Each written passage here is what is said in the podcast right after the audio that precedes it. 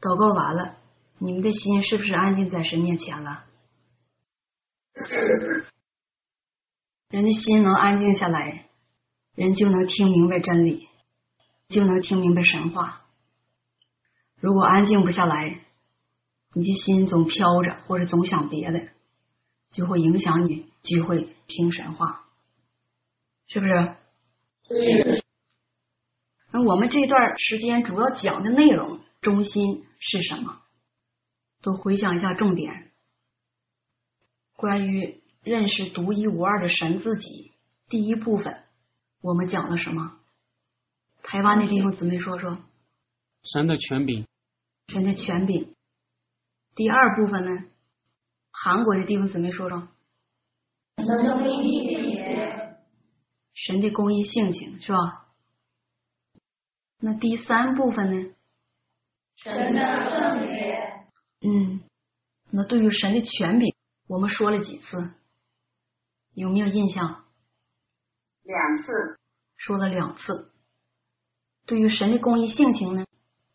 一次。只说了一次，是吧？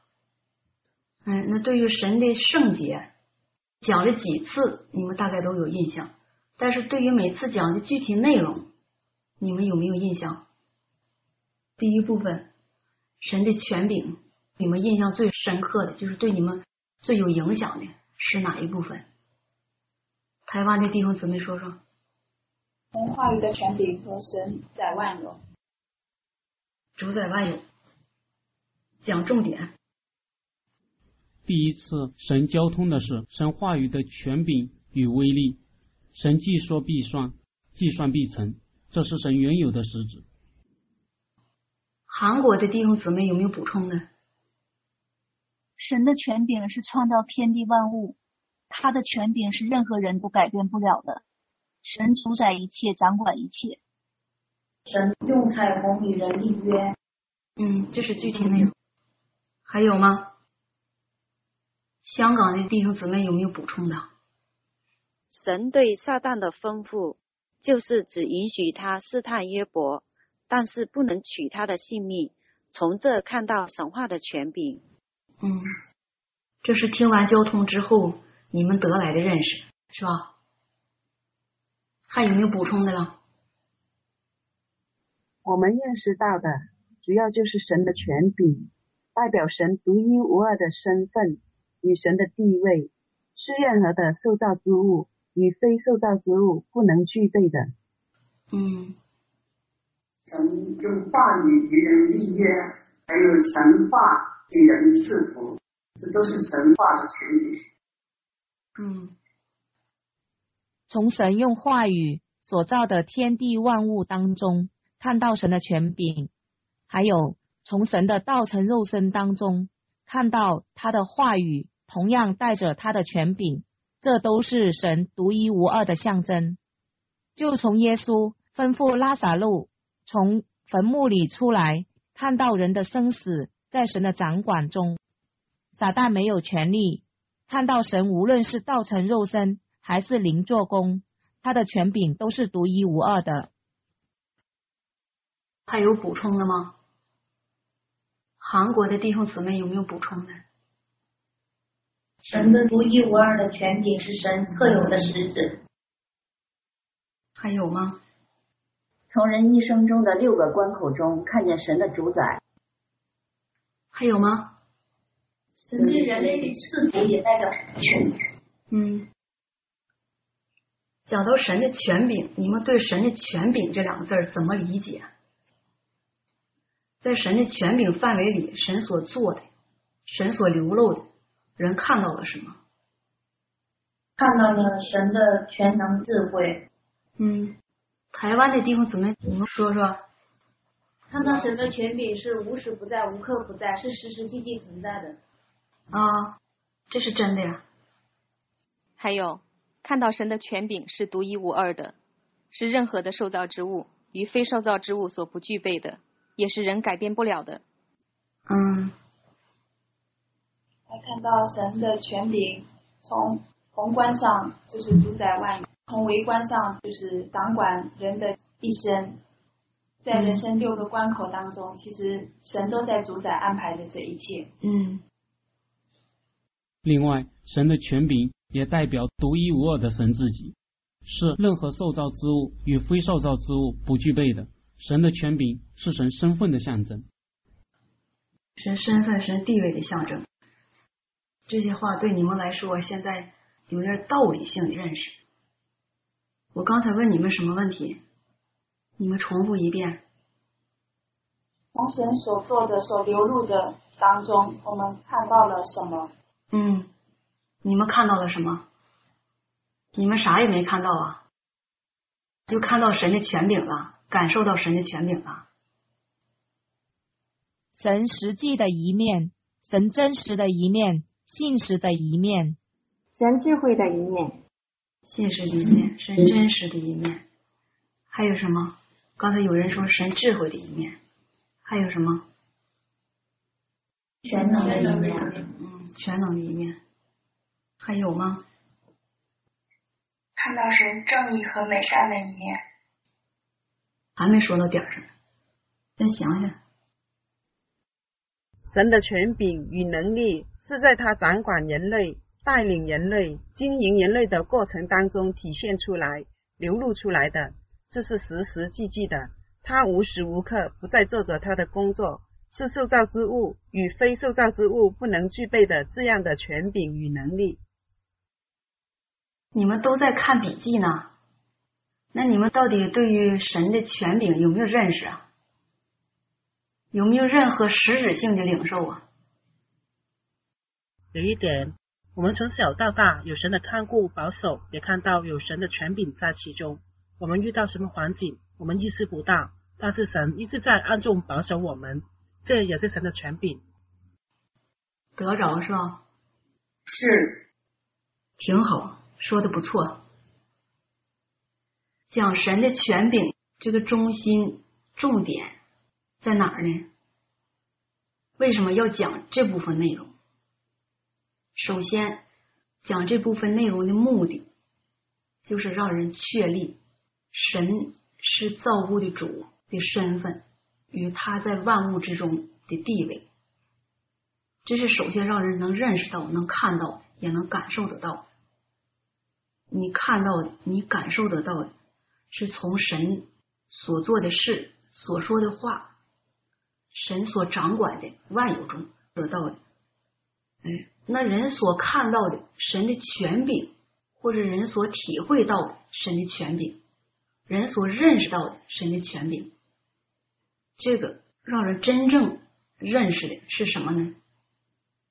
第一条我们讲了，第二条呢，那就是让人通过神用他的权柄所做的事、所说的话、所掌管的一切，看到他的能力，看到他的智慧，哎，就是让你看到神有多大的能力来掌管这一切，神是多么的智慧。来掌管这一切，这是不是中心？是。这些是不是我们之前所讲的关于神独一无二的权柄的中心重点？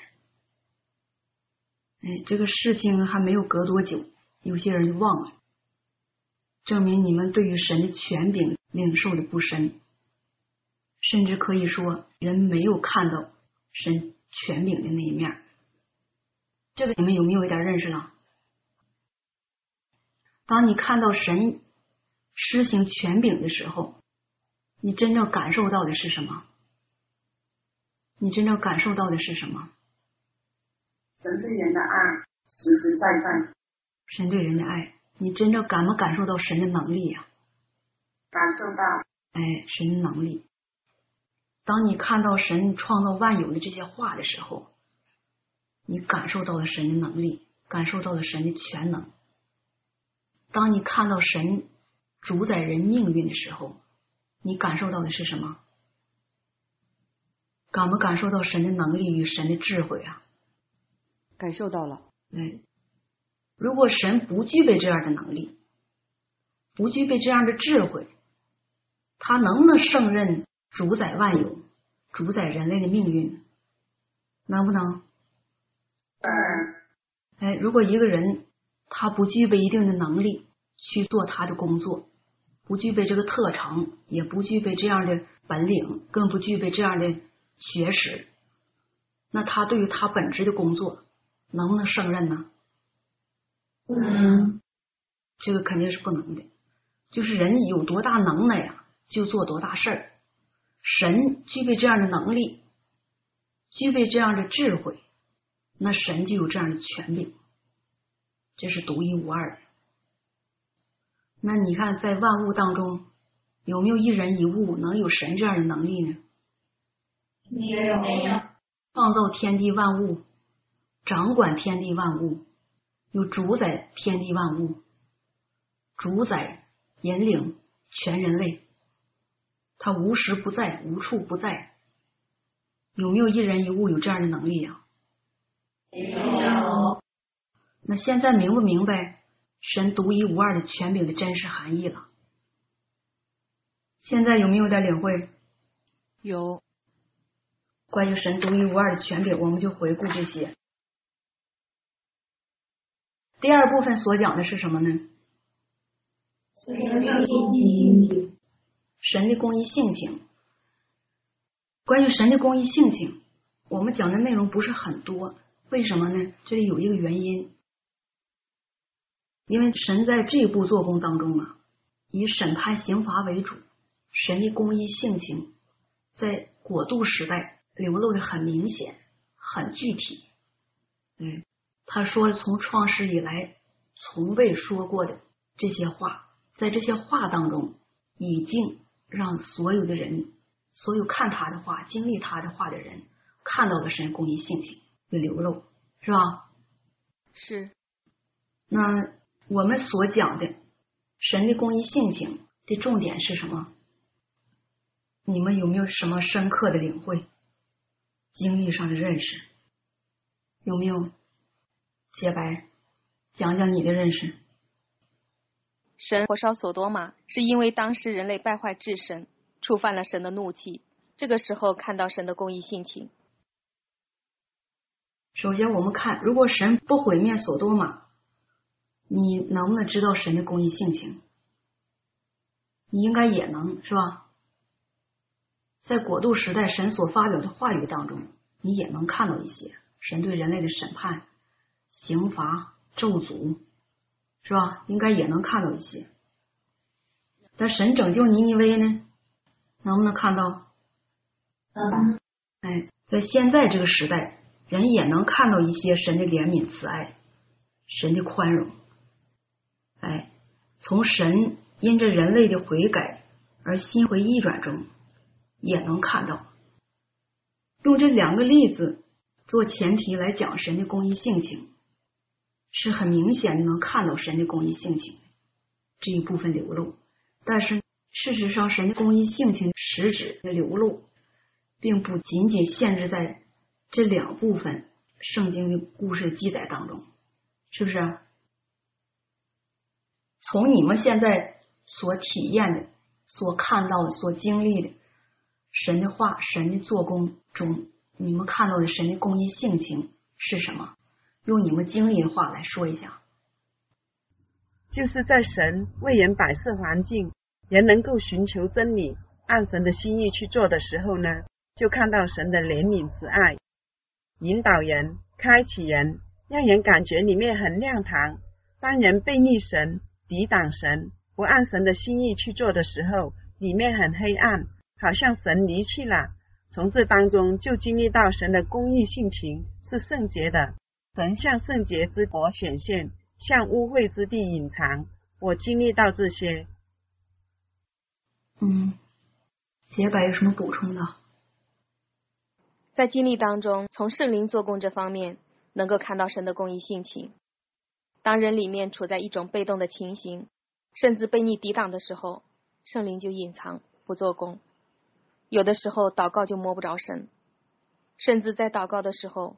不知道跟神说什么，但等到人的情形扭转的时候，愿意跟神配合，放下自己的观念想象，愿意往上够，这个时候又慢慢能够看到神的笑脸，从这方面也能够看到神公益圣洁的心情。嗯，韩国的弟兄姊妹有没有补充的？人背叛神的时候，神隐藏不搭理。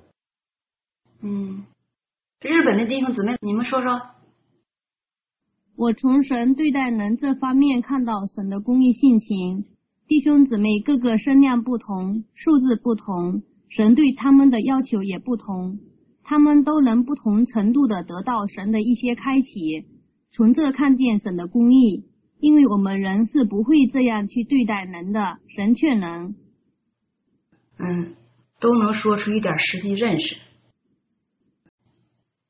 你们知不知道认识神的公义性情重点要认识什么？知不知道？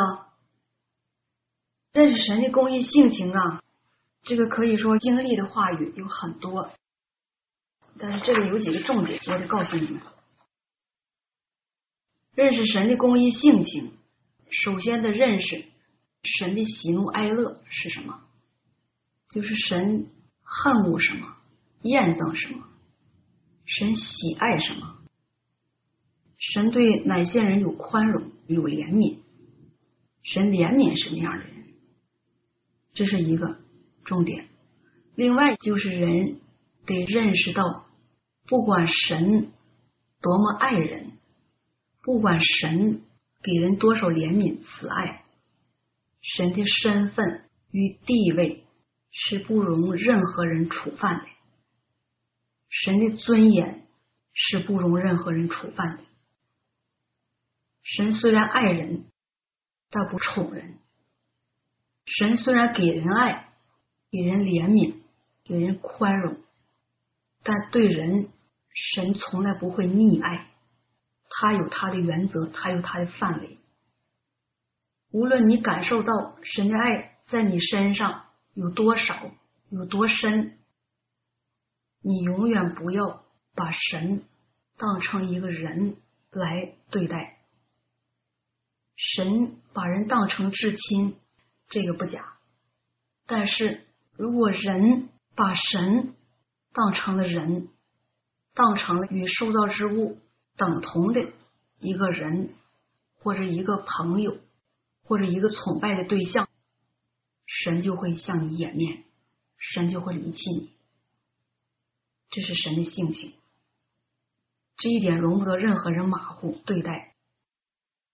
所以说，在神的性情里啊，我们常常能看到神有这样的话：不管你跑了多少路，不管你做了多少功，或者是受了多少苦，但是你一旦触犯神的性情，神又按个人所行的来报应个人。这话看没看到？看到了，看到了吧？这就是说呀，神把人当至亲，但人不要把神当成亲戚朋友，不要跟神论哥们儿。你无论感受到神对你多么的爱，多么的宽容，你永远不要把神当成你的朋友。这就是神的公益性情，明白了吧？明白了。这个还需要我说更多吗？这些你们以前领没领会到啊？人不管在道理上有认识也好，或者是曾经就没想过这些问题也好，总的来说，这是人最容易犯的错误。人触犯神，可能不是因着一件事，也可能不是因着一句话，而是因着人的一种态度，因着人的一种情形，这是很可怕的事儿。有一部分人认为对神了解了，对神有点认识了，哎，自己做事也能满足神一些了，人就觉得该跟神平起平坐了，也能跟神套近乎了，这是大错特错的一个感觉。你如果对这方面没有清楚、深刻的认识，你很容易触犯神，触犯神的公益性情。这个清楚了吧？清楚了。那神的公义性情这方面是不是独一无二的？是。能不能等同于一个人的性格？不能。能不能等同于一个人的人品？永远不能，是吧？哎，所以你别忘了，神无论怎么对待人，把人当成什么，神的地位、神的权柄与神的身份是永远不能改变的。对人来说，神的身份永远都是主宰万有的，就是造物的主，明白了吧？对于神的圣洁，你们领会到了什么？神的圣洁里，我们所讲的，除了撒旦的邪恶做衬托之外，所讲的神的圣洁的主要内容是什么？是不是神的所有琐事？那这些所有琐事，是不是神自己特有的？是是受造之物所不具备的。嗯，所以说我们也把神的圣洁说成是独一无二的，这个没错吧？是。哎，这个应该能领会到，因为神的圣洁我们讲了三个聚会，是吧？嗯。讲了三个聚会。你们能不能用你们的话，用你们的认识说一说什么是你们所认为的神的圣洁？就是神跟我们交通的时候，我们做了一件事，我们跪拜神，听见神表态，看到神不由人处犯，我们还没达到神的要求，我们一来给神跪拜是不合神心意的，从中也看到神的圣洁。这个挺真实，是吧？还有吗？就是从神对人类的说话当中，看到神的说话是直白的，是清楚的，说一是一，说二是二。撒旦说话就是拐弯抹角的，就有很多的谎言在里头。从上一次向基督俯伏敬拜的这件事情当中，也看到神说话办事都是有原则的。都是很清楚、明明白白的告诉咱们应该怎么去做、怎么去遵守、怎么去实行。但是人就不会这样，人被撒旦败坏之后呢，人做事说话都有自己的存心目的，有自己的欲望。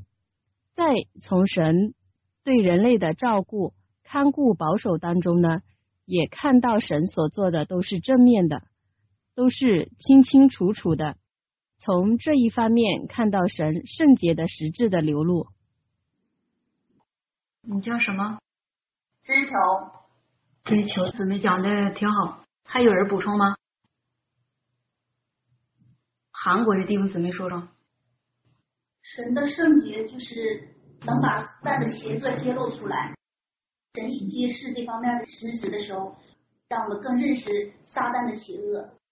也通过神揭露撒旦的邪恶，看到神把人类痛苦的根源揭露出来的。以往就是感觉不到人活在撒旦权下的痛苦，通过神揭示出来，看到人为名和利追求，就感觉到这一切的痛苦都是撒旦造成的。通过这样的揭示，才感受到神的圣洁对人类是实实在在的拯救，能把撒旦的邪恶揭露出来。还有就是神为我们预备能拯救的条件。没有让我们生在富贵的家庭，而是生在一个合适的家庭、合适的环境，更没有让我们受到撒旦的侵害和践踏，能够有条件、有正常的思维、正常的理智去接受神末世的拯救。这一切看到神精密的计划安排和部署，更看到神今天为人类脱离撒旦权势做的这些细节的工作，从这看到神的圣洁对人类的爱，借着这方面的交通有所感受。你叫什么？叫明亮，明亮啊！还有没有补充？我们因为对神圣洁这方面的实质不认识，对神俯伏敬拜这当中看到神圣洁的性情，败坏的人类对神没有真实的认识，对神没有真实的爱，我们的俯伏敬拜都是有掺杂、有目的、有存心的，所以神也不喜悦。就是说。从这方面也看到神的圣洁，他不同于撒旦。撒旦希望人吹本，希望人俯伏敬拜他，他没有原则。从这方面，我也体会到神的圣洁。挺好。从我们交通的神的圣洁这些话当中，你们看没看到神的完美呀？看到。还看到什么？看没看到神是所有正面事物的源头啊？能不能看到神是真理与正义的化身呢？嗯。看没看到神是爱的源泉呢？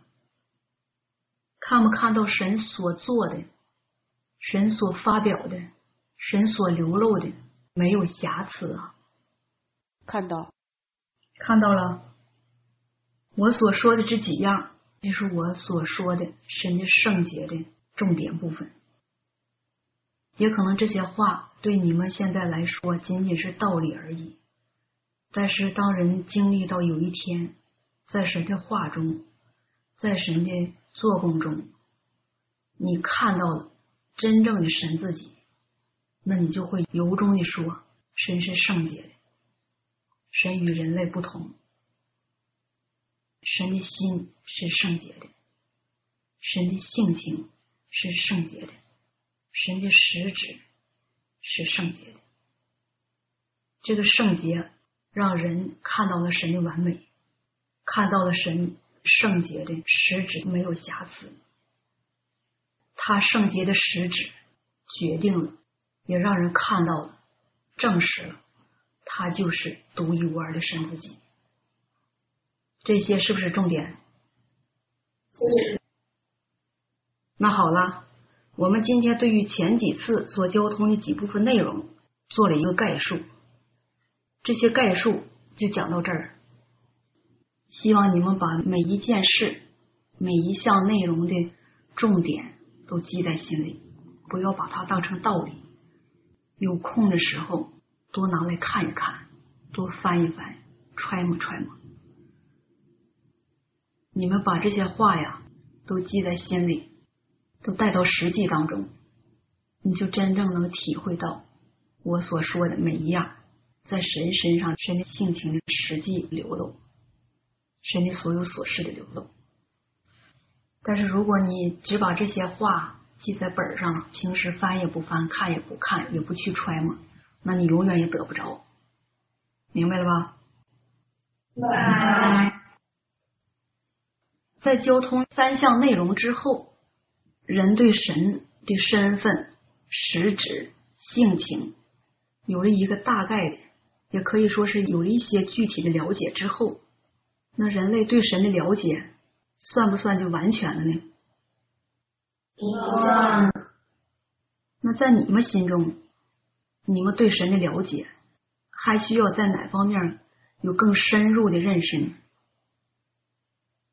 就是说，在你了解了神的权柄之后，在你了解了神的公义性情与神的圣洁之后，也可能神独一无二的身份地位在你心里已经建立了。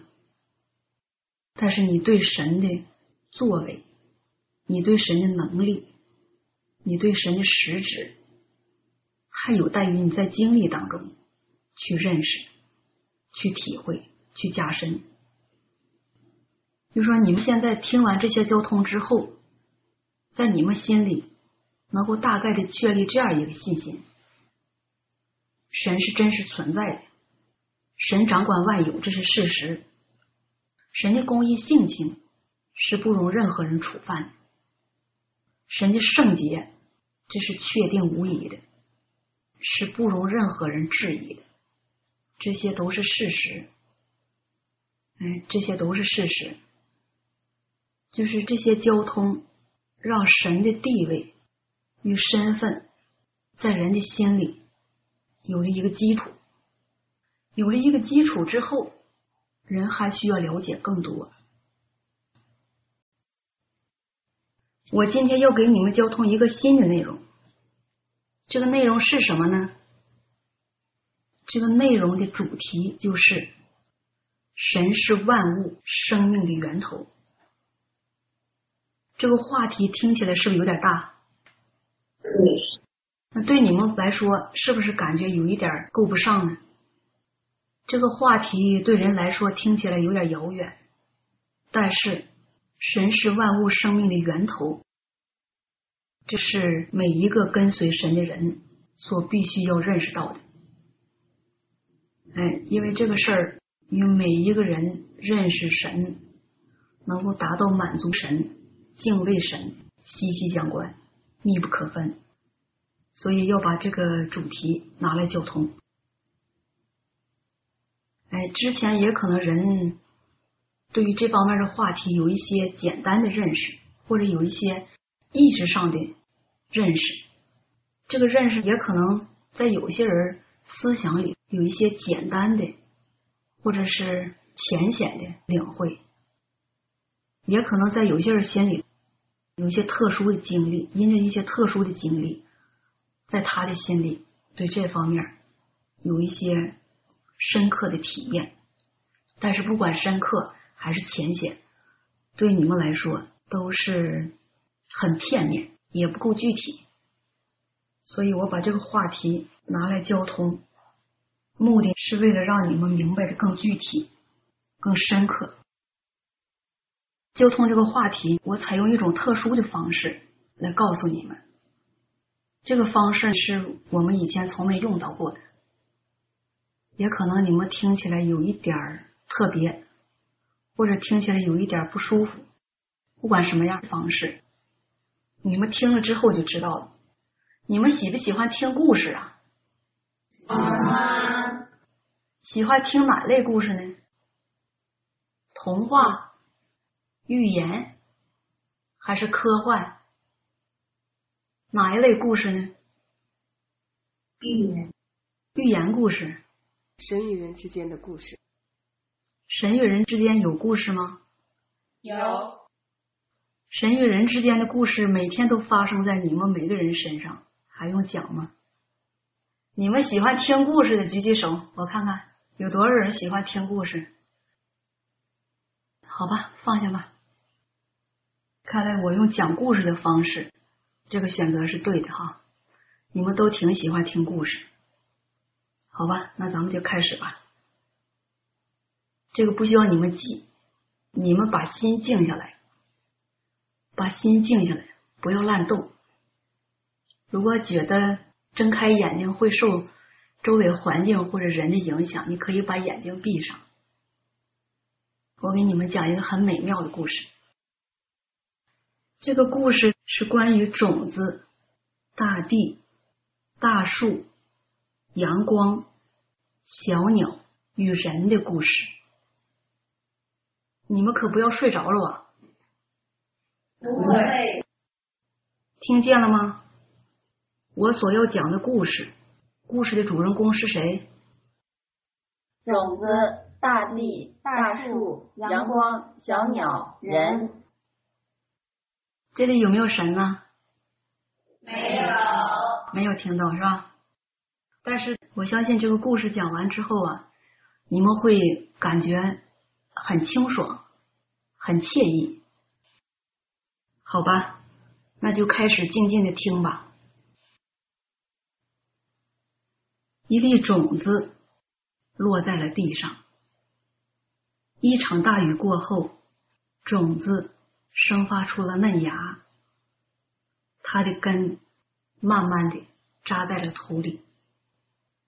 嫩芽逐渐长大，经历了风吹雨打，也经历了阴晴圆缺。夏日里，大地为它输送水分，来抵御炙热的天气。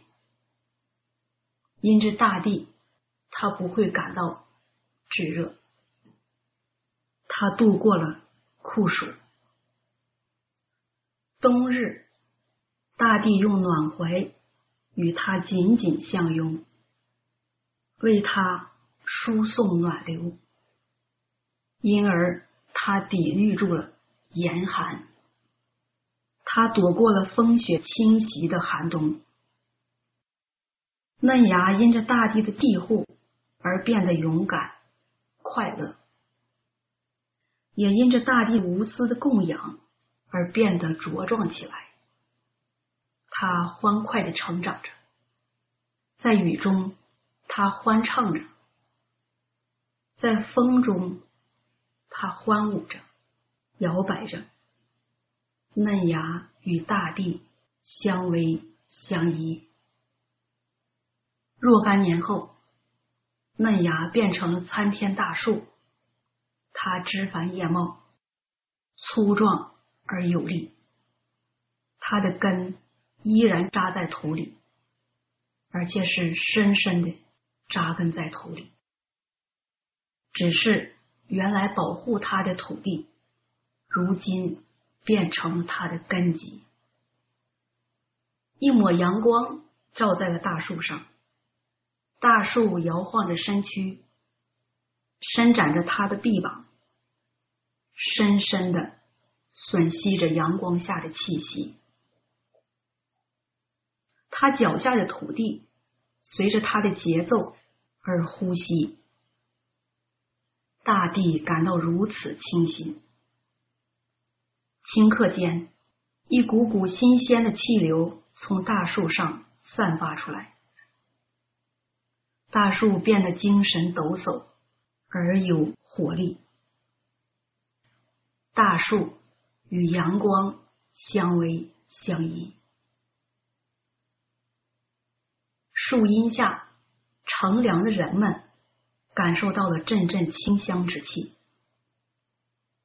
这清香之气洁净了人的心肺，也洁净了人的血液，让人的身躯不再沉闷，不再压抑。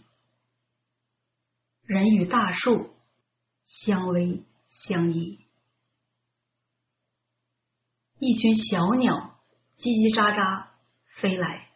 落在了大树上，他们或许是为了躲避天敌，或许是为了繁衍、养育他们的下一代，也或许是为了短暂的休憩。小鸟与大树相偎相依，大树盘根错节，深深的扎在大地里。他用他的身躯为大地遮风避雨，他伸开他的臂膀，庇护着他脚下的大地，因为大地是他的母亲，他与大地相生相惜，永不分离。好了，这个故事讲完了，你们可以睁开眼睛了。我讲的是种子、大地、大树、阳光、小鸟与人这样一个故事。这个故事只有几个片段，给你们的感受是什么呢？讲讲你们的感受。我以这样的方式讲，你们能听懂说的是什么吗？能听懂。讲讲你们的感受。先说说你们的感觉，我不要经历的话，就是你们听完这个故事什么感觉？就是特别受感动。这个故事好像就是神与人的故事，觉得神就是这样抚育着人类，保护着人类，然后人茁壮的成长，成为真正人的时候，人也能够认识到神的爱，能够环抱神的爱，神与人永远紧紧相依，不再分离。我先告诉你们。我所讲的这几样东西，你们眼睛都能看得见，也可以去触摸它。我讲的不是比喻，而是实情。那我想让你们揣摩一下，我讲的是什么？你们说你们听明白了？这里不是比喻，那你们揣摩一下，这里说的是什么？这里没有深奥的东西。而且有几句话，就是这个故事的重点。不管是植物，还是动物，还是飞禽，还是人，生命的源头都来源于神。嗯，还有吗？这个故事当中的事物，虽然在我们身边常常看到，但是我们常常忽略神的主宰。神说的很自然，这也是很自然的发生在我们身边的事情。但是这事当中包含着神的主宰，神主宰万有，是万有生命的源头。嗯，看到神说话很简单，是我们能够得上的，也是神让我们明白，万事万物也是神在主宰安排。嗯，还有吗？我们所听到的故事当中，有一幅很美丽的画面，就是一粒种子，它有生命，它在成长的过程当中，经历了一年四季，春夏秋冬，大地好像母亲一样给予它供养，冬天的时候给它温暖，让它能够度过寒冷。当树在成长的时候，有一缕阳光照在树上。使这棵树很快乐，就是看到原来神造的万物当中，大地也是有生命的，它和树也是相依相偎的。也看到阳光给予树很多的温暖，然后也看到小鸟虽然很平常，但是它与人类还有大树有了一个很和谐的画面。自己听的时候，心里就是这种感觉，原来都是有生命的。嗯，你叫什么？我叫楚天。你讲的挺好，还有人补充吗？从一粒种子发芽长成参天大树这样的一个故事当中，看到神创造的万物很奇妙，神让万物都相生相惜，让万物都连结在一起，就看到神的智慧，神的奇妙。神创造的万物都互相效力，同时也看到神是万物生命的源头。刚刚所讲的每一样东西，你们都见过，是不是？种子知道吧？种子变成大树，这个过程也可能你看不到细节，但是你知道这是事实，是不是？是。大地阳光，这个也知道，是吧？是。那小鸟落在大树上，这个画面是不是每个人都见过？是。在树下乘凉的人呢？你们见没见过？见过。那这几样东西放在一个画面上，给人的感受是什么？和谐。这样的一个画面，画面里所存在的每一样东西，是不是都来源于神？是。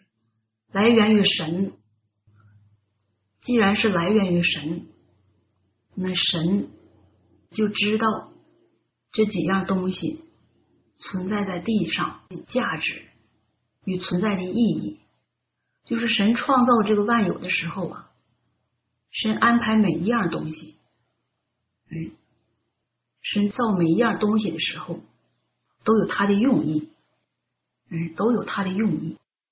而且神创造这每一样东西的时候，他都带着生命，带着生命。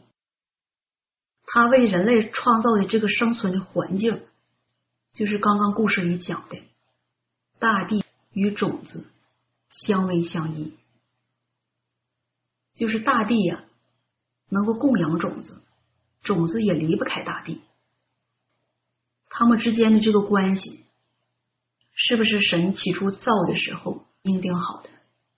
是。哎，那大树、阳光、小鸟与人这样的一个画面，是不是也是神为人类创造的一个生存的环境呢？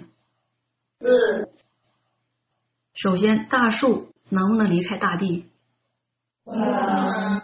大树能不能离开阳光呢？不能。那创造大树的目的是什么？能不能说仅仅为了大地呢？不能。能不能说仅仅为了小鸟呢？不能。不能说仅仅是为了人呢？那他们之间的关系是什么？他们之间的关系是相生相息，不能分离。就是说，大地、大树、阳光、小鸟。与人，他们之间的关系是相互依存、相互供养这样的一个关系。大树保护着大地，大地同时呢又供养着大树，阳光供应着大树，大树同时也从阳光得着新鲜的气息，缓解了阳光带给大地的烘烤。最终受益的是谁？最终受益的是人类，是不是？是。哎，受益的是人类。这就是神创造人类生存环境的一个原则，一个初衷。哎，看似简单的一个画面，有着神的智慧，也有着神的用心。人不能离开大地，也不能离开大树，更不能离开阳光与小鸟，是吧？嗯。这幅画面呢，虽然是一个故事，但也是神创造天地万物、赐给人生存环境的一个缩影。一个缩影。神为人类创造天地万物，创造生存环境。首先，在这个故事里，我们所讲的重点就是万物相生相息，相互依存。在这样的一个原则下，人类的生存环境得以保护，得以生存，得以继续。因着有了这样的生存环境，人类才能繁衍生息，哎，才能繁衍生息。虽然我们看到的是树、大地、阳光、小鸟与人这样一幅画面，这个画面里有没有神？人没有看到，是吧？没有神，但是在这幅画面当中。看到万物相生相息这样一个规律，在这个规律当中，让人看见了神的存在，神的主宰，是吧？是。哎，神就是用这样的一个原则，这样的规律来维系着万物的生存，万物的存在，就是以这样的一个方式来供应着万物。供应着人类，那这个故事与我们所讲的主题有没有关系？有。外表看好像没有关系，但是事实上，神创造万物的规律，以至于神主宰着万有，与神是万物生命的源头，这个是关系重大，密不可分，是不是这样？是。现在你们体会到一点了，是吧？是。神掌握着万有运行的规律，掌握着万物生存的规律，也掌握着万有万物，让他们能够相生相息，不至于灭亡，不至于消失，这样人类才能继续下去，人类才能在神的带领下。活在这样的生存环境中，但是这个规律，这个运行的规律，都在神的主宰之下，没有人能插手，也没有人能改变。嗯，只有神自己知道这样运行规律，只有神自己管理着这个规律。嗯，树木什么时候发芽，什么时候下雨。大地供应给植物多少水分，多少营养？哎，在什么季节大树落叶？在什么季节大树结果？阳光带给大树多少养分？大树从阳光得到养分之后，呼吸出来的东西是什么？这些在神创造万有的时候，神已经定好了。这个规律没有人能打破。神造的万有，哎，有生命的，或者在人看是没有生命的，都在神手中掌握着、主宰着。没有人能改变这个规律，破坏这个规律，是吧？是。就是在神创造万有的时候啊，神把这些都定好了。大树离了土地不能生根发芽。不能成长。大地如果没有大树呢，它会怎么样呢？会变得干涸，是不是这样？而大树呢，成了小鸟的家，成了小鸟躲避风灾的地方，是不是这样？是。大树没有阳光行不行？没有。哎，只有土地也不行。而这一切都是为了人类，为了人类的生存。人类从大树得到新鲜的空气，人类也在大树所保护的土地上活着。同时，人类也离不开阳光与各种生物。这些关系虽然复杂，但是你就记着啥呢？神创造万有的这个规律呀，就是让万物相生相息，互相依存。就是神所造的每一样东西都有它存在的价值与意义。如果神造它没有意义，神会让它消失。这个明白了吧？哎，这就是神供应万物的一种方式，其中一种方式。在这个故事当中，供应指什么？那大树是不是神每天去浇啊？不是。大树呼吸用不用神帮忙啊？不用。不用。这里的供应指什么？这里的供应就是神造好之后，神的管理。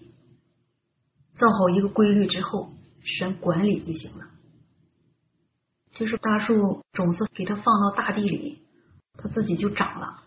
它长的这个条件，神都给造好了，阳光、水分、土壤、空气，哎，与周围的环境、风霜雪雨、一年四季，这是大树所需要的生存条件，神都给预备好了，神都造好了。所以说，这样的一个生存环境，是不是来源于神？是。哎，那神还用每天去数大树有多少片叶子吗？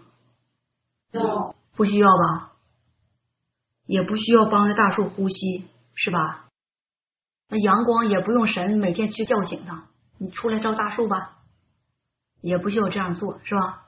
它按照那个规律，到时间就出来了，出来就照在大树身上，需要的时候大树就去吸收阳光。不需要的时候，也是在规律当中，这个明白了吧？明白。哎，也可能这个现象你们说不清楚，但是这个事实每个人都能接受，是吧？你只要认识到万物生存的规律是从神来的，你只要认识到万物生长存在是在神主宰之下就行了。明白了吧？明白。嗯，这个故事当中有没有人类所说的比喻呀？没有。没有吧？哎，有没有拟人呢？是不是一种拟人的手法呀？我讲的是实情，是吧？是。实情就是每一样活着的东西，有生命的东西。都是在神的主宰之下的，在神创造之后，他就有了生命。这个生命是从神来的，嗯，是从神来的。他自己就遵守他自己的生命轨迹与法则，不需要人去改变，不需要人去帮忙。这是第一种神供应万物的方式，这明白了吧？你说人认识这些有没有必要？有，那我们在这里讲这个故事，是不是与生物学有关系啊？没有。与任何的知识学科有没有关系？没有。嗯，我们在这儿不是讲生物，更不是研究什么生物科学，是吧？那我们讲的重点是什么？香港的弟兄姊妹说说，在这里讲的重点是什么？神是万物生命的源头。讲的重点是这个，韩国的弟兄姊妹说说。神是万物生命的源头。那在万物当中，你们看到了什么？看不看到大树？看到。看不看到土地？看到。也看到了阳光，是吧？是。见没见过小鸟在大树上落着？见过。那人生存在这样的环境之下，幸不幸福啊？幸福。哎，就是说，神用万物啊，神所创造的万物，来维持着人类生存的家园，也保护着人类生存的家园，以这样的方式供应着人类，供应着万物。这个明白了是吧？是。休息一下吧，人都坐齐了哈，咱们开始接着交通。我以这样的方式讲，这样的方式交通，你们觉得怎么样？好。觉得好吗？好，好。实际好在哪儿呢？我明白，在实际当中能看到。这样讲不空洞，是不是？是。那这个故事对认识神是万物生命的源头，是不是也有必要啊？嗯。有必要，咱们就接着讲下一个故事。下一个故事呢，内容有一点不同，着重点也有区别。故事内容所包含的东西是神创造万有当中人眼睛能看得见的东西。嗯，我还是用讲故事的方式跟你们叙述，你们静静的听着。然后揣摩我在讲什么，我在说什么。讲完之后，我会问你们，看看你们能领会多少。开始了啊！这个故事的主人公呢，有大山、小溪、狂风和巨浪。一条小溪缓缓的流淌着，蜿蜒曲折。他来到了大山脚下。大山挡住了他的去路，他用他微弱的声音对大山说：“请让开，你挡住了我的方向，你挡住了我前方的路。”大山问他说：“你去哪儿？”小溪说：“我要找寻我的家乡。”大山又说：“好吧，请从我的身上流淌过去吧。”可是因这小溪太柔弱。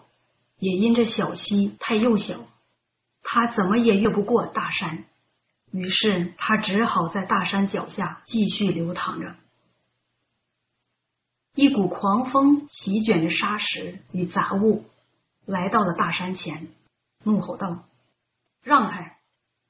大山说：“你去哪儿？”狂风怒吼着说道：“我要到山的那边去。”大山说。好吧，如果你能折断我的腰，那你就过去吧。狂风怒吼着，一遍又一遍，无论他怎么怒吼，怎么努力，都不能折断大山的腰。他累了，他停下脚步，歇息下来。而山的那边，一阵一阵的微风吹来，人们好不惬意。那是大山带给人的问候。海岸边，浪花在翻滚着，轻轻的拍打着岸边的礁石。突然，一股巨浪狂奔而来，他咆哮着来到大山前，喊道：“让开！”大山说：“你去哪儿？”巨浪不能停下他的脚步，他继续咆哮着，回答道：“我要扩张我的土地，我要伸展我的戈壁。”大山说：“好吧，如果你能越过我的头顶，我就为你让路。”于是巨浪退后，再次冲向大山。不管他怎么努力，他都不能越过大山，他只好慢慢的退去。千百年来，小溪在大山的脚下就这样静静的流淌着。他顺着大山指引的方向回到了他的家乡，汇成了河，汇成了海。因着大山的守候，小溪从未迷失方向，小溪与大山相生相息，相生相克，又相互依存。千百年来，狂风从未改变它怒吼的习惯，它依然常常席卷着沙石，光顾大山，威胁着大山。但它从未折断大山的腰，大山与它相生相息，相生相克，又相互依存。千百年来，巨浪也从未歇息，从未停止它扩张土地的脚步。它一遍又一遍重复着向大山咆哮，而大山也从未因着他的咆哮而挪动它的身躯。他守望着这片海，就这样，海中的万物得以繁衍生息。大山与巨浪相生相息，相生相克，又相互依存。好了，我的故事讲完了。首先，你们说说我所讲的故事的内容主要是什么？首先有大山，还有什么？台湾的弟兄姊妹先说。大山、小溪、狂风、巨浪。嗯，那韩国的弟兄姊妹说说，第一部分小溪与大山发生了什么样的故事？记不记得？小溪在大山的脚下流淌着。小溪在大山的脚下流淌着，这是他们之间发生的故事吗？小溪流哪去了？为什么要讲小溪与大山？因着大山守候着小溪，小溪从未迷失方向，它们相互依存。大山对于小溪来说是保护还是拦阻？保护。难道就不是拦阻吗？是。大山与小溪相守着，大山既是小溪的保护，也是小溪的拦阻，是不是？嗯。它保护着小溪汇成河。同时呢，又拦阻小溪，不让小溪到处流动、到处泛滥，因而这片水域就不会给人类带来灾害。这是不是这一段的主要内容呢？嗯。哎，就是借着大山的保护与大山作为小溪的屏障，人类的家园也得到保护了。而小溪呢，在山的脚下汇成了河，也汇成了海。这是不是小溪生存的规律呀？一，嗯，小溪汇成河，汇成海是借着什么？是不是借着大山呢？是。哎，借着大山的保护，也借着大山的拦阻，这是不是重点？嗯。嗯，在这儿你看不看到大山对于水的重要啊？重不重要？重要。你说这高高低低的山。神造它有没有目的啊？有，有目的吧？这是一个小小的片段，小小的片段，仅仅是一湾小溪和一座大山，让我们看到了神创造这两样东西存在的价值与意义，也看到了神掌管这两样东西的智慧所在、用意所在，是不是这样？是。第二部分讲的是什么？日本的弟兄姊妹说说。嗯，有风是不是好事儿啊？是。这也未必，是不是啊？是。有时候那风就是灾。如果让你待在狂风里，你什么感觉？看着狂风也几级了，是吧？是。哎，如果是小小的微风，或者是两三级、三四级，这还勉强。顶多吹的人眼睛睁不开，但是如果狂风狂到一个地步呢，成为龙卷风呢，你受得了吗？哎，你就受不了，你就受不了。所以说，风对人来说，完全说它是好的是错误的，完全说是不好的也是错误的，那要看它是多大的风。那大山在这里起了什么作用呢？大山是不是在这里起了过滤风的作用呢？是。哎，把把来的一股狂风给它变成了什么？变成微风了。那在人生存的环境当中，多数人接触到的、感受到的风是狂风啊，还是微风啊？微风。哎，这是不是神创造大山的一个用意呀？是。是神创造大山的一个目的、一个用意。如果老有狂风卷着沙石，在没有任何拦阻与过滤的情况下临到人，人的生存环境会是怎么样的呢？能不能是飞沙走石，人没法在地上待了呢？是。哎，也可能被石头就崩住了，也可能被沙子迷眼睛看不着了，也可能人就被卷天上去了，也可能吹的站不住了，哎，也可能房子就被毁了。各种灾难都会临到，那狂风有没有它存在的价值呢？有。什么价值呢？一说是风不好，人又感觉没价值。有没有价值？变成微风，它不就有价值了吗？人感觉闷热的时候，感觉空气窒息的时候，人最需要的是什么？风。人最需要的是一股微风。轻轻的、徐徐的吹来，吹的你头脑清醒，心思敏捷，是吧？是。嗯，给人心情带来了很好的一个修补、改善。比如说，你们现在坐在屋里，人很多，空气很稠密，最需要的是什么？水。人到了空气特别浑浊的地方，那里的空气啊，就有一些脏东西。哎，使人的思维也变慢了，是吧？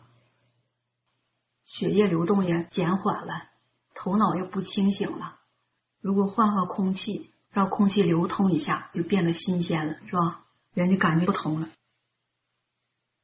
虽然小溪能成为灾难，狂风也可能变成灾难，但是有大山的存在，这些灾难都被它变成对人有益的东西了，是不是这样？是。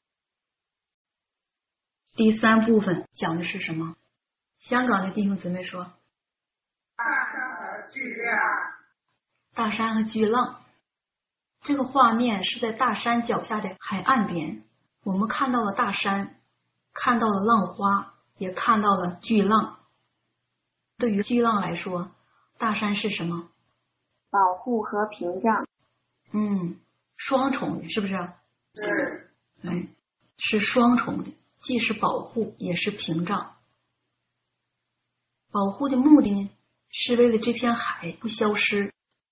这片海不消失，那活在海中的万物就能得以繁衍生息。而作为它的屏障呢，就是让这片海的水啊，这个水域不至于泛滥成灾，到处乱流。对人类的家园造成伤害，造成破坏，是吧？嗯。所以说，既是保护，又是屏障。这就是我所说的大山与小溪，大山与狂风，大山与巨浪相生相息，相生相克，又相互依存的意义。神创造的这几样东西，都有它生存的一个法则，一个规律。那从这个故事当中看到了神的什么作为呢？神创造完万有，是不是就不管了呢？反正给他定好了规律，哎，定好了各自的功能，就不管了呢？是不是这样？不是。那是什么？神还管理着。哎，神还管理着，管理着水、风与浪，不让它乱跑。哎，不让它对人类生存的家园造成伤害破坏，这样人生活在这片土地上就能继续繁衍生息。就是神创造万有的时候啊，这个万有的生存规律，神已经定好了。神创造这些东西，除了确保它给人类带来益处之外，还得管理它，不让它给人类带来麻烦、带来灾难。这个看没看到？如果不是神的管理，那水是不是就滥流啊？是。风是不是乱刮呀？是。它有规律吗？哎，如果神不管理，它就没有规律，它就乱刮。是吧？水会乱流，到处泛滥。那巨浪如果总是高过大山的话，这片海还能存在吗？嗯。哎，这片海就不能存在了。大山如果是没有巨浪高的话，海就不存在了，大山也失去了它存在的价值与意义了。从这两个故事当中，看不看见神的智慧啊？看到。神创造万有，主宰着万有，管理着万有，也供应着万有。神在万有期间监察着万有的一举一动、一言一行，哎，也监察着人类生存的各个角落。所以说，神所创造的万有，神对每一样东西，它的性能、它的性质、它的生存规律、它生存的意义与存在的价值是了如指掌。清清楚楚，哎，那你们说，在神所创造的万物中，神需要研究它的规律吗？不要。神需不需要学习人类的知识、科学去研究它、了解它呀？哎，那人类当中有没有一个学识广博、知识丰富的人，能像神一样了解万物呢？没有，没有吧？有没有天文学家或者生物学家能够真正的了解万物生长的规律呢？没有。能不能真正了解万物各自存在的价值呢？因为什么？万物是神造的，人学那知识学的再多再深，年头再久，永远测不透神造万物的奥秘与神造万物的目的，是不是这样？是。话说到这儿，你们对于“神是万物生命的源头”这句话的真正含义，是不是有一部分了解了呢？是。我知道，当我说这个题目“神是万物生命的源头”的时候，好多人会立刻想到，嗯，神是真理，神用话语供应我们，哎，只想到这一层意思。甚至有的人认为，神供应人的生活和日用的饮食与每天所必须的一切东西，这不算是什么供应，是不是有人会这么想？是，神为了人类能正常的生存、正常的活着，神创造这一切，神的用心是不是很明显？是，哎，神在维护着这个人类生存的环境。也在供应着这个人类生存必须所要有的东西，更在管理着、主宰着这一切，哎，让人类能够正常的生活，能够正常的繁衍生息，这就是神供应万有、供应人类的方式。这些东西需不需要人去认识与了解啊？或许有些人会说，这个话题与我们认识真正的神自己相距太远了。我们不想认识，因为我们活着不是光靠日用的饮食，而是靠神口中的话活着。这话对不对？不对，错在哪儿啊？认识神离不开实际。你们说认识神，只认识神所说过的那些话，能不能完全认识神？不能。哎，只接受神的做工，接受他的刑罚审判，能不能完全认识神？不能。哎，要认识神，只知道一部分神的性情，了解一部分神的权柄就行了，就能达到认识神了。这话对不对？不对，不对，为什么？太片面，因为还是会有点空洞。但是从神的各方面做工，再结合我们能看得到、能观察到、体会得到的万物，山川、湖泊、种子、阳光。语录这些来认识就很实际。我们从懂事开始就看见这些东西了，觉得很实际。神的作为啊，是从创造万有开始的，而且一直到现在，神的作为是无时不在、无刻不在的。如果是相信神的存在，是因着神拣选的一部分人，他把工作做在这部分人身上，要拯救这一部分人。然后其他的事儿与神无关，与神的权柄无关，与神的身份无关，与神的作为无关，这就真实认识吗？这样的一个所谓对神有认识的人，只片面的把神局限在一般人身上，这叫什么？这样的认识是不是真实认识？人这样的认识是不是否认神创造万有、主宰万有啊？是。有的人都不想搭理这事儿，心想神主宰万有，我也没看着，离我太远，我不想认识。哎。神愿意做啥就做啥，跟我没关系。我就管接受神的带领，神的说话，然后被神成全，蒙神拯救，就管这些事儿，别的什么也不认识，别的什么也不管。什么神创造万有的规律呀？神是怎么供应万有的呀？供应人类的呀，跟我没关系。这叫什么话？这是不是大逆不道啊？是。有这样的认识的人在你们中间有没有？你们不说我也知道，在你们中间有一大部分人有这样的想法。这些本本先生，他们用自己所谓的属灵的观点看待这一切，他们只想把神限制在圣经里，把神限制在神话里，哎，限制在这些字面的道理上，不想认识神更多，也不想让神分更多的心思去做别的事情。这些人的想法很幼稚，也很宗教化。持有这样观点的人能不能认识神呢？不能，哎，很难认识神。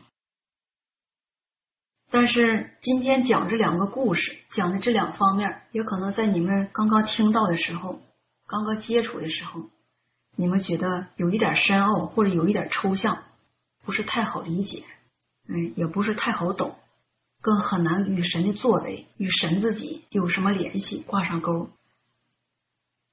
但是这些东西在万物中，在人类中间，凡是神的作为，神做过的事，每一个人，每一个追求认识神的人都应该有清楚准确的认识。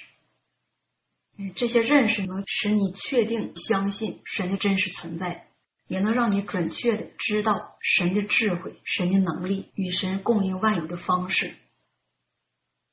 哎，让你清楚的意识到神的存在是真实的。不是虚幻的，不是传说，不是渺茫的，也不是一种学说，更不是一种精神寄托，而是真实存在的。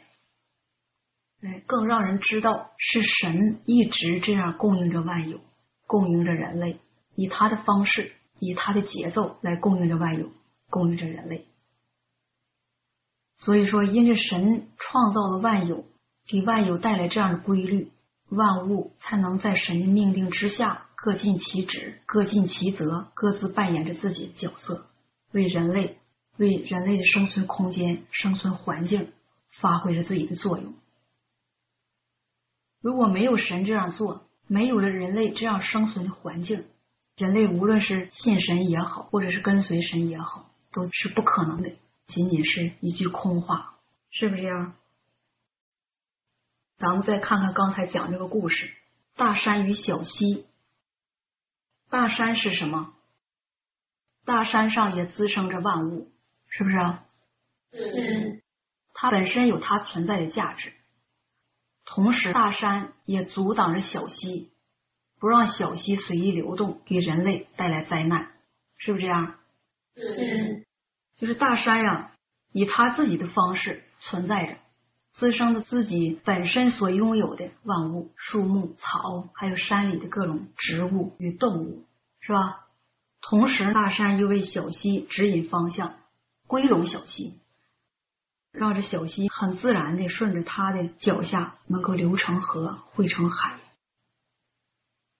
这样一个规律不是自然形成的，而是神创造的时候特定的安排。大山与狂风呢？本身大山也需要风，也需要风来吹拂大山上的生物。同时呢，大山也制约着狂风，不让狂风泛滥。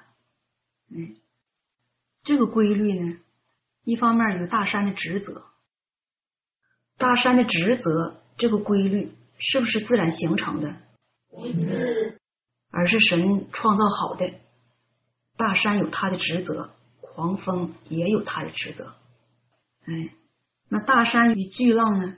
如果没有大山的存在，水自己有没有流向啊？没有，它也会泛滥，也会泛滥。大山有大山存在的价值，哎，那大海也有大海存在的价值，而他们俩之间在互不干涉的情况下，也互相制约着。哎，在互相能够正常存在的情况下，也互相制约着。大山制约了大海，不让它泛滥，从而保护了人类的家园，也让大海养育了大海中的万物。这个景观是不是自然形成的呢？不是，是什么？哎，也是神创造好的。从这个画面中看到，神创造万有的时候，大山放在哪儿？小溪从何而流？狂风在什么地方刮起？从什么地方开始刮到什么地方？巨浪的高度是多高？这些都已经命令好了。都有神的用意与目的，这就是神的作为。那现在神的作为是不是在万物中处处都能看见呢？是。那我们讲这些的目的是什么？是不是让人研究神创造万有的规律呢？不是。是不是让人去对天文感兴趣呢？是。那是什么？认识神的作为，是不是这样？是。认识神的作为，在神的作为当中，人能肯定、能确认神是万物生命的源头。你如果能认识到这一点那在你的心里，你就真正能够确定神在你心中的地位，也能确定神是创造天地万物的独一无二的神自己了。哎，那认识这些万物的规律与神的作为，对你认识神有没有作用？有。这个作用有多大呢？首先，当你认识到神这样作为的时候，你还能不能对天文地理感兴趣呢？不能。你还能不能带着疑惑的心理来怀疑神创造万有呢？能不能带着研究的心理去怀疑神创造万有呢？不能。嗯。当你确定神创造了万有，而且你能认识到神创造万有的一些规律之后，在你心里，你会不会确确实实的相信神在供应着万有？相信。那这个供应是在某种意义上来说，还是在一种特定的环境下说的呢？神供应万有啊，是在一个很广泛的意义与范围里说的，是吧？神不仅仅是供应人的日常饮食，而是供应了所有人类所需要的，包括人看得见的、人看不见的万有。神支撑着、管理着、主宰着人类所需的这个生存环境。就说在什么季节，人类需要什么样的环境，神给预备着。哎，什么样的空气温度是适合人类生存的，神也管理着。这一切的规律不是来自于自然，也不是来自于偶然，而是来自于神的主宰、神的作为。就是这一切的规律，万物的生存的源头是神自己，是神自己。不管你相不相信，不管你看不看得见，也不管你能不能理解得到，这个事实是确定无疑的。我知道绝大部分的人只相信神在圣经里说了话、做了工，神在一少部分人身上显明他的作为，让人看见他存在的价值，也让人了解到他的身份与他的确实存在。但是，更多的人对于神创造万有、神管理供应着万有这个事实是模糊的，是不具体的，更是持怀疑的态度。这个态度让人一直确认这个自然界的规律是自己形成的，嗯，自然界的变迁转化，自然界的一些现象，自然界的一切的规律都是来源于自然的。就是说，在人心里，因为他想象不到神是怎么主宰万有的，他认识不到神是怎么管理与供应万有的，在这个前提限制之下。人不能相信是神主宰万有，是神供应着万有。而相信的人也仅仅是限制在律法时代、恩典时代与国度时代，就是把神的作为与神对人类的供应只限制在神的选民身上。这个是我最不愿意看到的，这个也是让人很痛心的事儿。哎，因为人类享受着从神来的一切，同时人类又否认着神所做的一切，神所带给人的一切。人只相信天地万物有它自然的规律，有它自然生存的法则，没有任何的主宰者去管理，也没有任何的主宰者去供应。去维持，即便你相信神，你也信不来这一切是神的作为。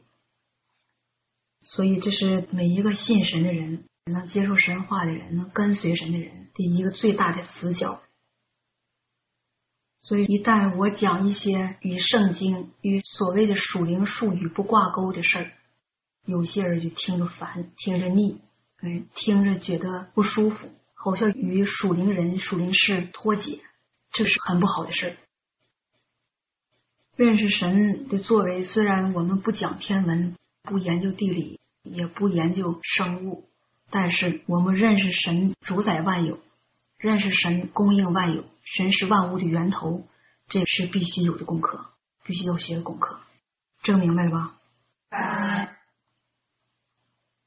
刚刚讲的两个故事，对你们来说。虽然故事的内容有一些特殊，故事的讲法、表达方式也有些特殊，但是我只想用简单的语言、简单的方式，让你们得来更深刻的东西，能接受更深刻的东西，这就是我唯一的目的，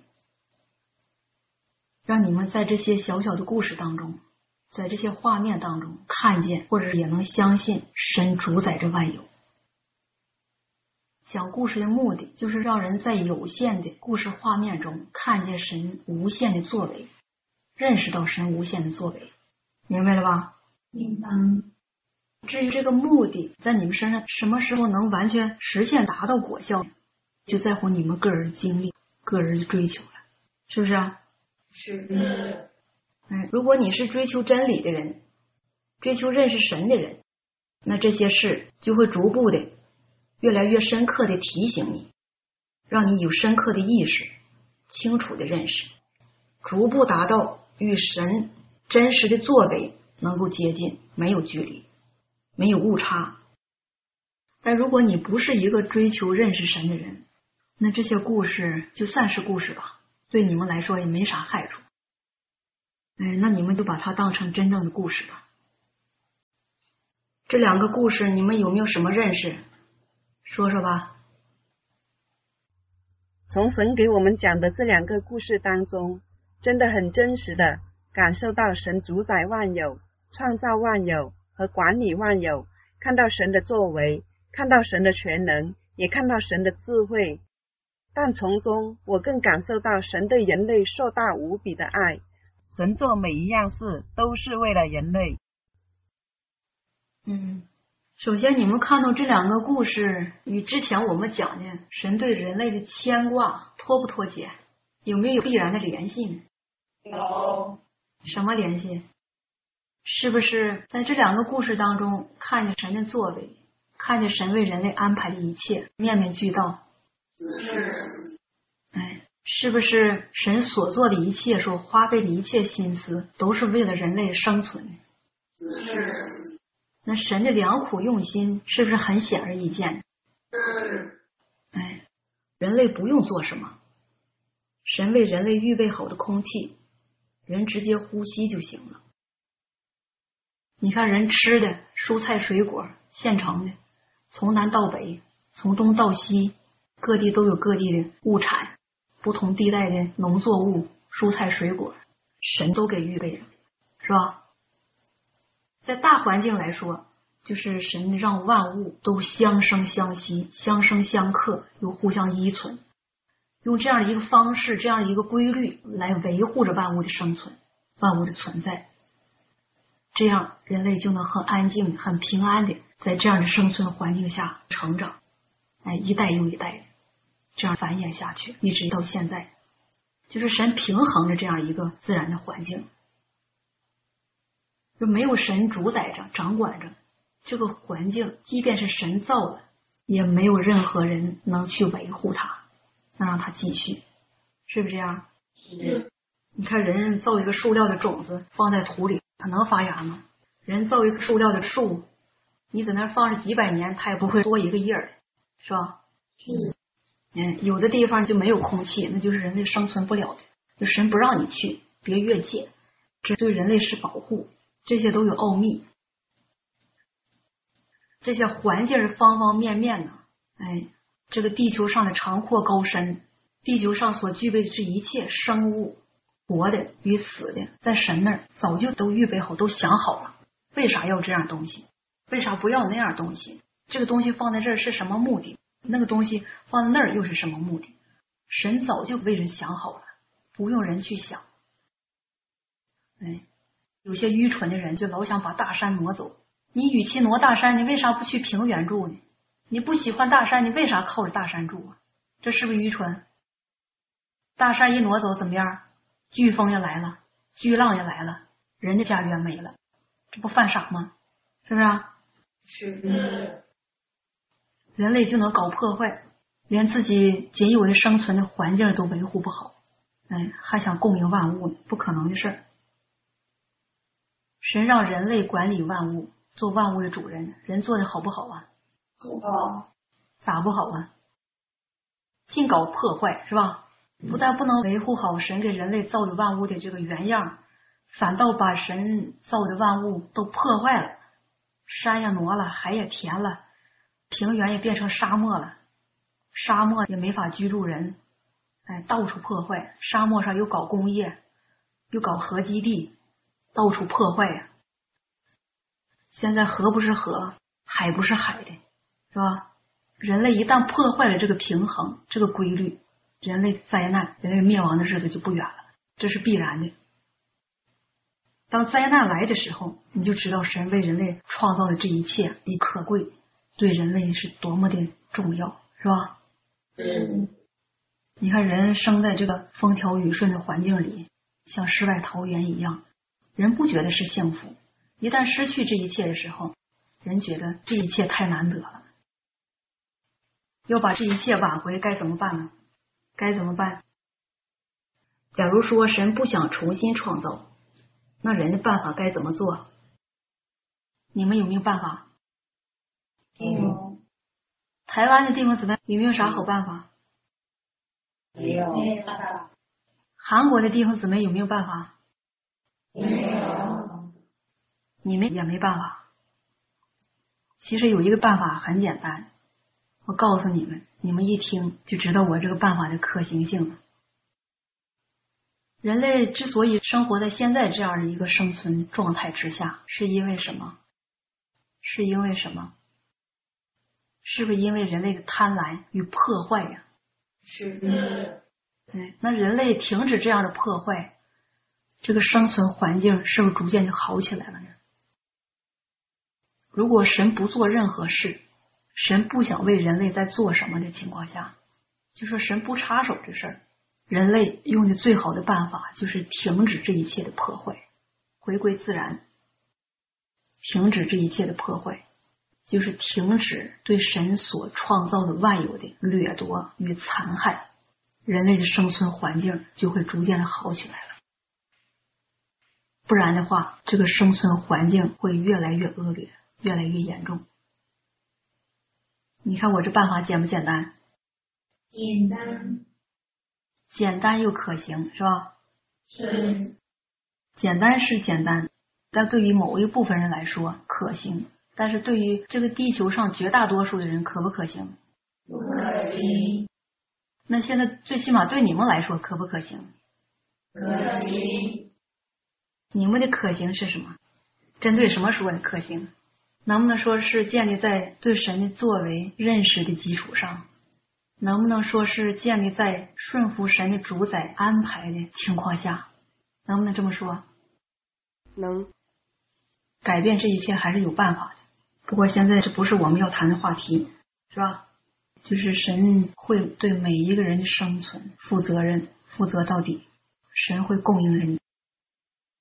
即便你在这样一个被撒旦破坏的生存环境之下得了病，或者受到了污染，或者是受到了侵害，都没有关系，神会供应你，让你的生命继续。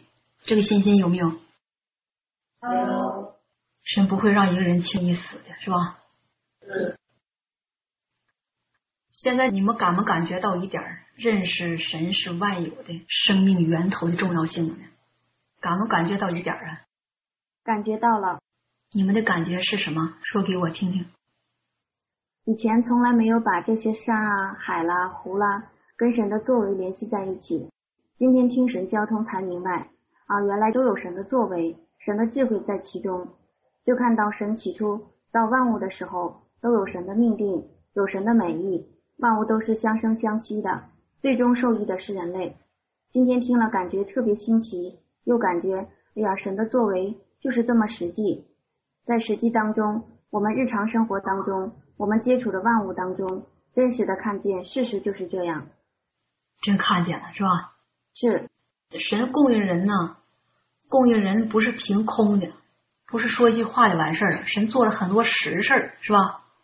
是，哎，做了很多实事儿，甚至你看不见的，都是对你有益处的。就人生在这个环境中，生在神为人创造的万有之中。人与万物也相互依存，是不是这样？是。像植物呼吸出来的气体会净化空气，人呼吸净化好的空气对人是有益处的，是吧？是。但是有些植物对人有毒，那你说这个有毒的植物会不会有一个另外的植物与它相克呢？这是神造万物的奇妙啊！哎。这方面的话题，咱们今天先不讲，主要大概的讲了一下人与万物相互依存，人离不了万物，是吧？哎，神造这万物的重要性是什么？就是人离不了这万物，是不是这样？是。哎，像最简单的，人没有空气不行，若把你放在真空里，你马上就死了。这是很简单的道理，这让你看见人离不开万物，是吧？所以人对待万物的态度应该是什么？珍惜，哎，珍惜、保护，去有效的利用它，不要破坏，不要浪费，也不要随意的捉弄，因为万物这一切都是从神来的，都是神供应给人的，嗯，人不要不拿它当回事儿。今天就讲这两个小题儿，你们回去慢慢琢磨琢磨，好好揣摩揣摩。下一次我们就讲一些细节的东西。今天聚会到这儿，再见。